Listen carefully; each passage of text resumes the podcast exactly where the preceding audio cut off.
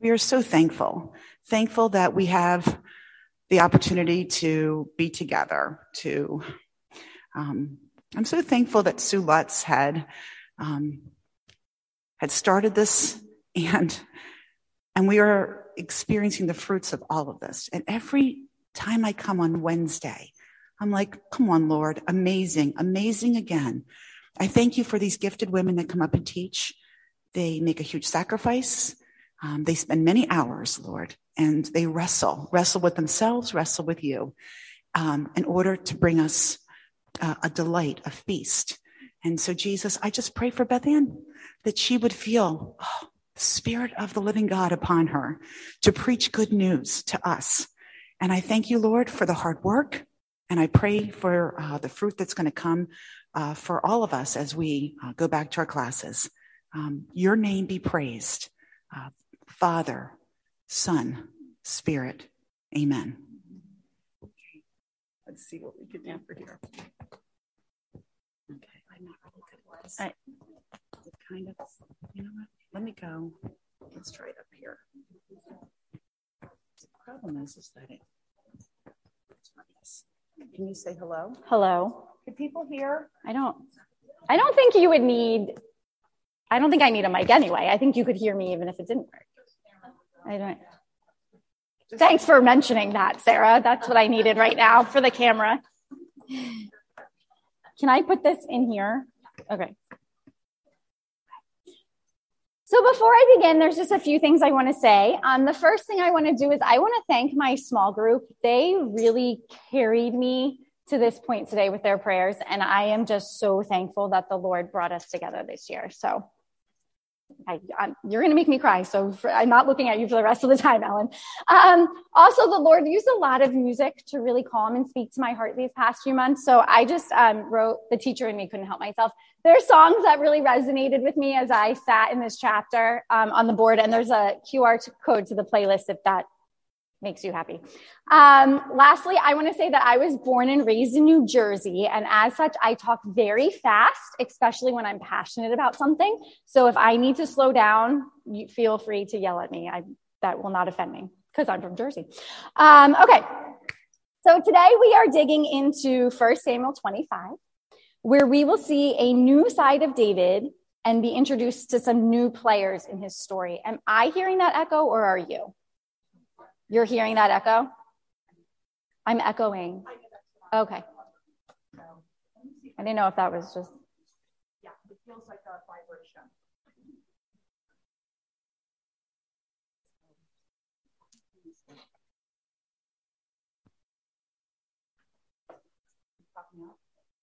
Hello.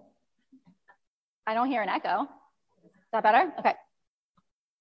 Thank, yeah, thank you, Lisa. I wouldn't have been able to do that. So, a word that kept coming back to me as I was meditating on this chapter was audacity. The Oxford Dictionary defines audacity as the willingness to take bold risks. And what I also realized as I spent time sitting in this chapter is that what that looks like in today's society and what it looks like to God are not necessarily the same thing. We live in a society all about the hustle and you doing you and following your happy. And while I'm certainly not saying those things are all bad, that's not what the Bible points us to. So once I have set up our story, we will look at this idea of audacity in a life guided by and centered on Christ. So as the chapter opens, we learn of Samuel's death. The chapter begins Now Samuel died, and all Israel assembled and mourned for him, and they buried him in his house at Ramah. That's it. Two sentences. He didn't even get the whole verse. It could even be overlooked as we move into the drama of the rest of the chapter. This man was responsible for bringing both Saul and David to power, and we might have expected more here. But as Mary Evans writes, even kings were only men among men. The fact that only one verse is taken to describe Samuel's death and any attached ceremonial is probably making the same point. God's purposes move on. Indeed, we're reminded that Samuel, regardless of his role in what had come previously, is just a man, as are the other characters in our story today. However, God's story continues. His purposes move on. And as we will see today, God raises up others to do his will, and his will will always prevail. Chapter 25 continues, and there was a man in Maon whose business was in Carmel. The man was very rich. He had 3,000 sheep and a 1,000 goats. He was shearing his sheep in Carmel. Now, the name of the man was Nabal, and the name of his wife, Abigail. The woman was discerning and beautiful, but the man was harsh and badly behaved. He was a Calebite. The fact that we learn of Nabal's wealth before we even learn his name, which we will get back to in a second, tells us everything we need to know about this man. Who he is is based entirely on what he has. In his wealth and belongings and the status those things award him, Nabal finds his confidence, security, and identity. And so we know right from the first two verses that Nabal is doomed. And as if we needed further proof, now we have his name Nabal, fool. In Psalm 14 and Isaiah 32, we learn that a Nabal is a spiritual, moral, and social disaster. When I first read what Nabal's name meant, I spent entirely too much time imagining the birth of this child. A woman who just experienced immense pain and exhaustion, peering into her newborn's eyes and declaring that the perfect way to describe this bundle of joy was as a spiritual, moral, and social disaster. And then I learned that this was probably just a nickname, which brought me temporary relief until I realized there's potential that he knew and allowed people to call him a fool. Either way, God's point is made. Putting your trust and faith in anything other than the Lord is always a foolish endeavor and it will always end in disaster. Let's juxtapose this with the description of his wife, Abigail. Discerning here is the same word to express intelligence. In fact, it is the same word that was used to describe David in chapter 18. So, this one verse shows the dichotomy between Abigail and her husband. Abigail is no fool. And it also establishes a connection between Abigail and David that will strengthen over the course of this chapter. David is back in the wilderness and hears that Nabal is shearing his sheep. The Calebites were an esteemed clan, and sheep shearing was traditionally celebrated by feasting with more than enough to spare. So when David hears this, he sends 10 men to go to Nabal and do three things. The first is to bless Nabal and his servants with long life and good health. Spoiler alert, Nabal gets neither. The second is to remind Nabal of the history between his men and David's men.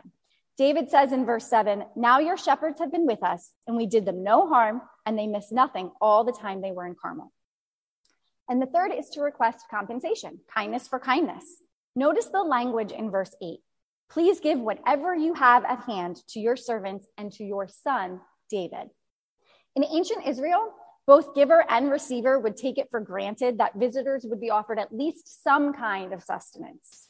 In such a large estate, there would have been enough to include David and his men and their families without a problem.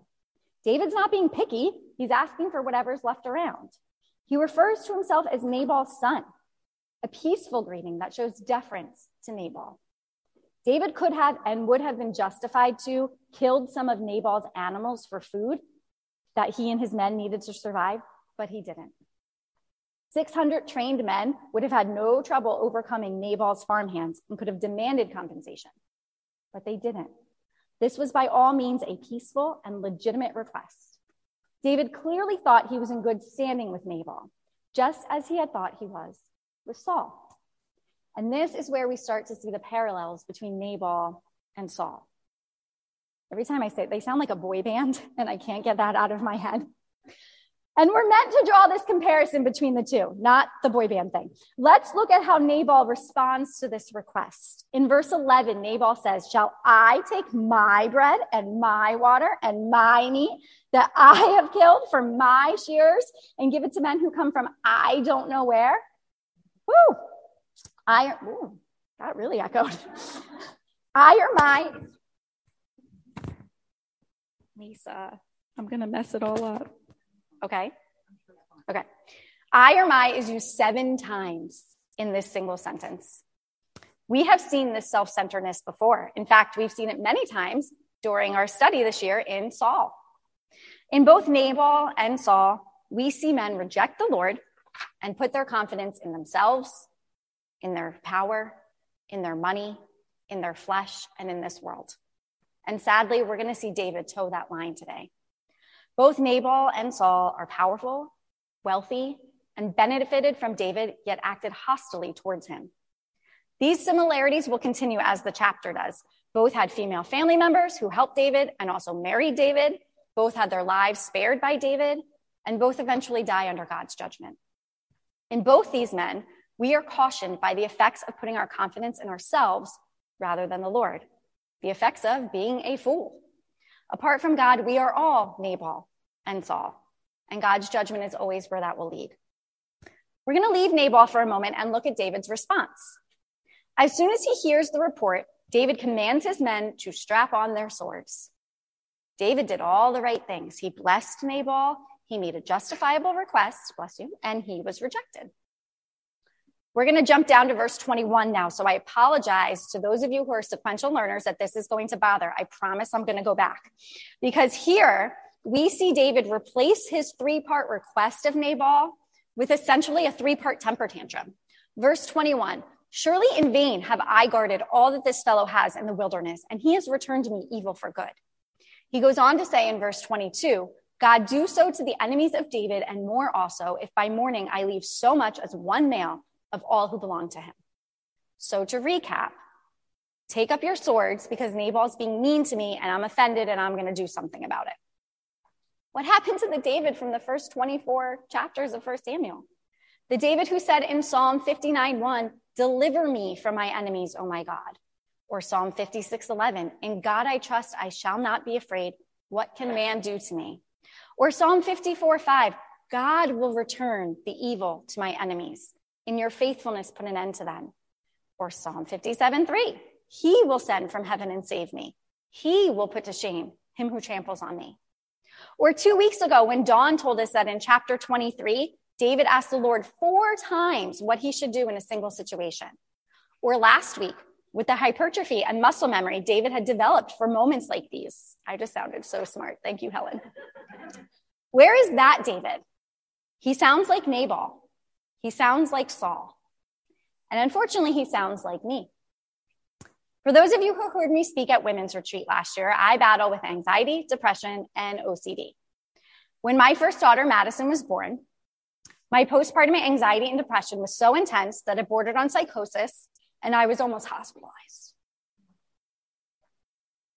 It was an extremely dark time filled with even darker thoughts, and it was an absolutely terrifying time in my life and Nick's. When I became pregnant with Charlotte, I armed myself. This was not going to happen again. I wasn't going to let it. I couldn't live through it again. When she was born, I had my placenta made into pills. Yeah, you heard that right. That I took as I drank bone broth that made me gag every morning for breakfast. I filled my prescriptions before I even went into labor. I exercised. I drank my water. I monitored my moods. Do you hear all those I's? all the things of the world and in myself I put my confidence in. And you can probably guess what happened next. And I'll come back to it in a bit. But for now, my problem, David's problem, Saul and Nabal's problem, the human problem, is that at our core, we are mere men. And what we see in these verses is that David is a man, a man with selfish and self righteous thoughts, a man whose passions and desires result in rash and irrational decisions a man who forgets what God has, can, and will do. And we need to be reminded of this because at this point in 1 Samuel, it's tempting to put David on a pedestal, to be in awe of the ways in which he emulates God and submits to his will. And while David certainly displays king and Christ like qualities, he is just as in need of a king that this earth cannot supply as we are. Our own strength will never save us. Thankfully, God met David in his own foolishness and reminded him of the solution to his problem. Let's jump back up to verse 14 because I promised you. Here, we see Abigail get approached by one of Nabal's men. The man explains the situation to her and says, Therefore, know this and consider what you should do. Because Nabal is such a worthless man that one cannot speak to him.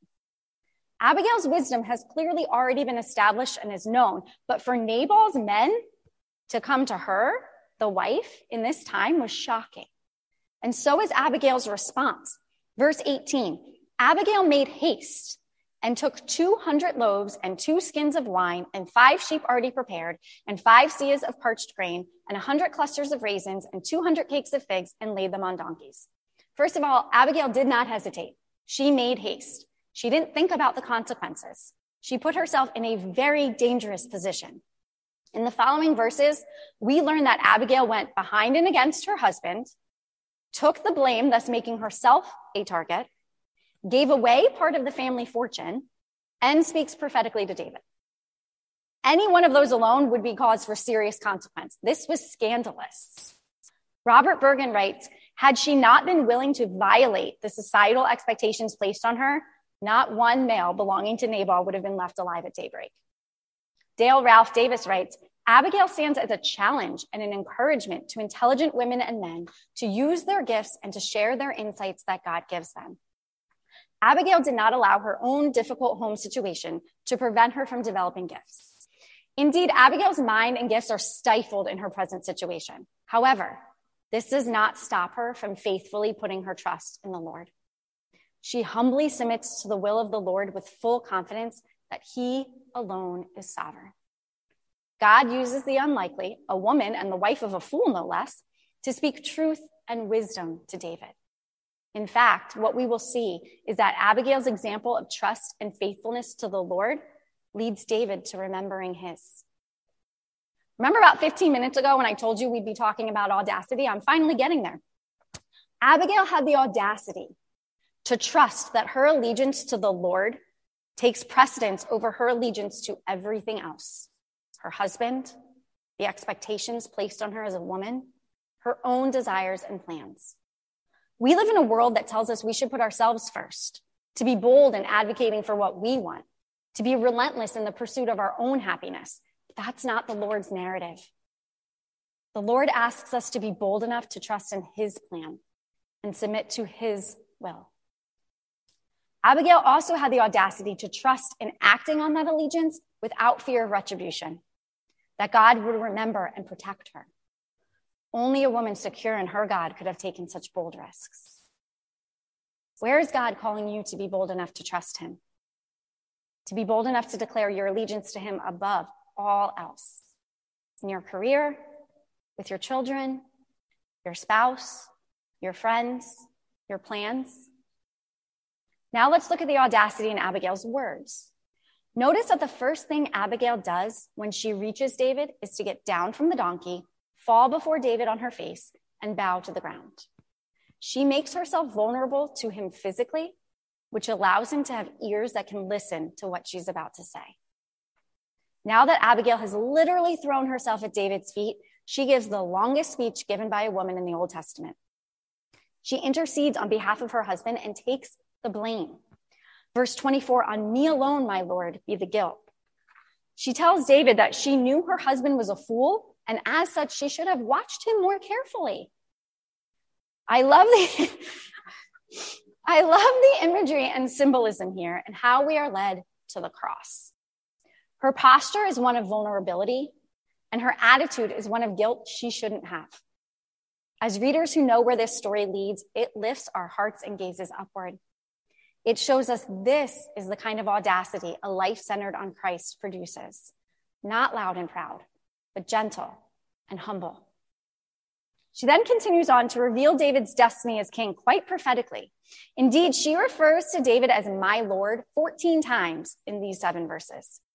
While the use of the word Lord here translates to my husband and could foreshadow what happens at the end of the chapter, I think her constant references to God as the Lord and David as my Lord is meant to remind him of the connection between him and the true Lord. And this is where Abigail uses soft and gentle language to boldly challenge David. You're the chosen one, David. You're going to be king. You need to do better. Abigail says in verse 26, the Lord has restrained you from blood guilt and from saving with your own hand. Reminding him, David, the Lord will fight your battles, just as he has always done. She goes on in verse 29, and the lives of your enemies he shall sling out as from the hollow of a sling. This intentional reference to a sling would remind David of Goliath. Remember that enemy, David? He was much more imposing and important than Nabal. And you didn't take that into your own hands. In fact, you declared that the Lord would deliver you from the hands of that Philistine. You trusted that the Lord would reward your faithfulness. Abigail says in verse 31 When the Lord has dealt well with my Lord, she's telling David to keep his eyes on the prize and not let his anger distract him. You're going to be king of Israel, David. You don't need to worry about this fool. She's boldly but lovingly asking him, What kind of ruler will you be? What will you spend your time and energy on? Will you be like Saul and Nabal and be guided by your own emotions and desires? Or will you live up to being God's chosen king and allow him to be in control? Abigail's wisdom here extends even beyond David's kingship. Paul's charge in Romans 12 19 reads, Beloved, never avenge yourselves, but leave it to the wrath of God. For it is written, Vengeance is mine, I will repay, says the Lord. Mary Evans hypothesizes in her commentary that this instruction from Paul may have resulted from Paul's meditation on Abigail's story. She's like the OG sister in Christ. However, it wasn't Abigail that restrained David. It wasn't Abigail that kept him from murderous revenge and prepared him both mentally and physically for the throne. It was the Lord using Abigail as a vessel to deliver David from his amnesia.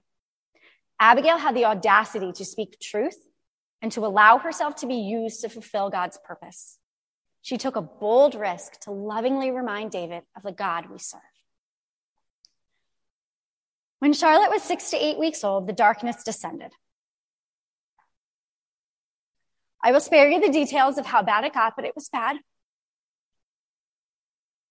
And the fact that I thought I could outrun it made my failure even more acute. I also want to say that I am more than willing to share my story or listen to others if that is something someone's interested in. Suffice it to say, while my solutions helped temporarily, the armor I had created for myself set me up for a spectacular fall. However, in his grace, God sent me an Abigail, a Jonathan. Well, what he actually sent me was a Donna, who's my therapist. And the Lord used her to speak truth into my heart. One afternoon, she was leading me through a visualization exercise, which, if you know me, would already have had me rolling my eyes, where I was supposed to be seeing my anxieties as balloons I was releasing into the air. And in a shocking turn of events, because I am a to a fault rule follower, I felt God leading me elsewhere into his own vision, the likes of which I had never had before or since, and probably wouldn't believe if somebody else told me about. I pictured myself so vividly, dressed for a party and holding a stack of presents. I was broken, battered, had meager offerings, but I showed up. This in itself would have been a miracle because at this point in our lives, I barely left the house. I had and still do to a lesser extent the complete opposite of FOMO. I have phobi, the fear of being included. Anyway, I knocked on a door to a house and Jesus answered. Now, this was not a medication induced hallucination. This was the Lord saving me from myself because in those packages, my fears, my worries, my shame and self hatred my own solutions that had failed me. And all he wanted was for me to lay them down at his feet. He reminded me that he saw me giving those up to him as a gift. What a God we serve. All I had to do was put him back in his rightful place in my life. I'm not in control, and look what happens when I am. Confidence in myself and this world will always lead to failure. And this is what Abigail's words lead David to conclude as well. God used Donna to bring me back to him. Whether she knew or wanted that, I have no idea. And he used Abigail to do the same for David. But Abigail had to have the audacity to trust in where the Lord was leading. Where is God asking you to have the audacity to speak truth and life into someone like Abigail did? Or, much more difficult, where is God asking you to be audacious enough to listen and receive truth like David? David has his third three part speech next, and we see a return to the David we know. He first blesses the Lord for sending Abigail. He then praises Abigail for allowing herself to be used by God, and he acknowledges that he was about to make a grave error and the Lord saved him from himself.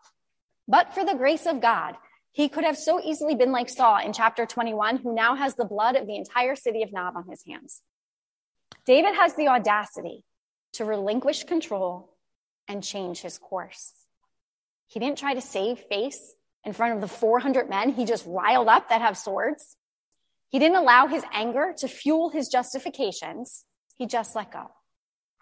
Rebecca Pippert writes, one of the most dangerous elements of anger is the feeling of being entirely justified in expressing outrageous behavior. The remedy for anger is meekness. To be meek in the biblical sense of the term is to be anything but weak. The meaning of meekness is closer to the image of a powerful stallion surging with energy, pulsating with vitality, but tamed. A majestic creature that has learned to obey its master's command through a small tug on the reins. In a world where we are told that being bold means standing up to all the Goliaths, we forget that for God, sometimes being bold means standing down. Dale Ralph Davis writes There was no question in David's mind that Abigail had brought him God's word. The ability to hear God speaking and to listen to advice, even when it comes from unexpected sources, is a further sign of good leadership potential. Abigail's interaction with David allows us to look towards his inevitable God ordained kingship with hope because we believe that he remembers that while he might become a king, he will never be the true king. He put the Lord back in his rightful place. David answers Abigail's questions about the kind of king he wants to be a king who's willing to listen and learn from mistakes and allow God to lead, who has the audacity to change course when he has forgotten himself and gone off track. Where is God asking you to be bold enough to change course? To let Him lead? In what areas of your life have you gone off track and need to stand down? We know the full extent of the impact Abigail's words had on David when David hears of Nabal's death in verse 39. He doesn't exult. Instead, he thanks God for being the ultimate judge and for preventing him from wrongdoing because he easily could have been Nabal if not for God sending Abigail to intercede. He could have had the number of his men or his past successes allow him to have a false sense of security in himself. But we have seen the course correction. And this is the David we need to see again for what's going to take place in chapter 26. Because let there be no mistake about the dangers of staying off track. When Abigail returns home to tell Nabal what happened, she can't. He's too drunk. And he is feasting like a king Interesting. Notice how he doesn't even miss those hundreds of items that were taken by Abigail, reminding us of how easily he could have spared them to begin with. And when Abigail does tell him the next morning, his heart dies within him. It is commonly accepted that Nabal had a stroke that resulted in a coma. However, verse 38 leaves no ambiguity. And about 10 days later, the Lord struck Nabal and he died. While the drinking and the stroke and the coma certainly impacted Nabal's health, Nabal's death was the direct result of God's divine judgment. This serves as a reminder to David and to us that God fights our battles. God serves justice. We don't need to take matters into our own hands. We do not know more or better than God, and it is not our place to take his place. We need to surrender to the Lord and allow him to do his work in his time and in his way. And when we do that, we allow our hearts to be free from the bondages of anger and resentment and fear. We allow ourselves to, as Psalm 46:10 instructs, be still and know that he is God and to trust that all things work according to his plan. The chapter begins with the death of Samuel and God's reminder that he is in control and his story will be told. And it ends the same way. Sisters, we are called to rest in that, to find courage and strength in that, and for that knowledge to lead us to live big, bold, audacious lives for Christ. Let's pray. Lord, I thank you that you are in control and that your purposes prevail. I thank you for the ways in which you remind us of your kingship and correct our course when we inevitably fall off track. I thank you for the people you put in our lives who are willing to speak truth. I pray that we are women who are audacious enough to follow where you lead to speak truth to others, to be willing to hear truth when it is needed, and to live bold lives for you. Amen.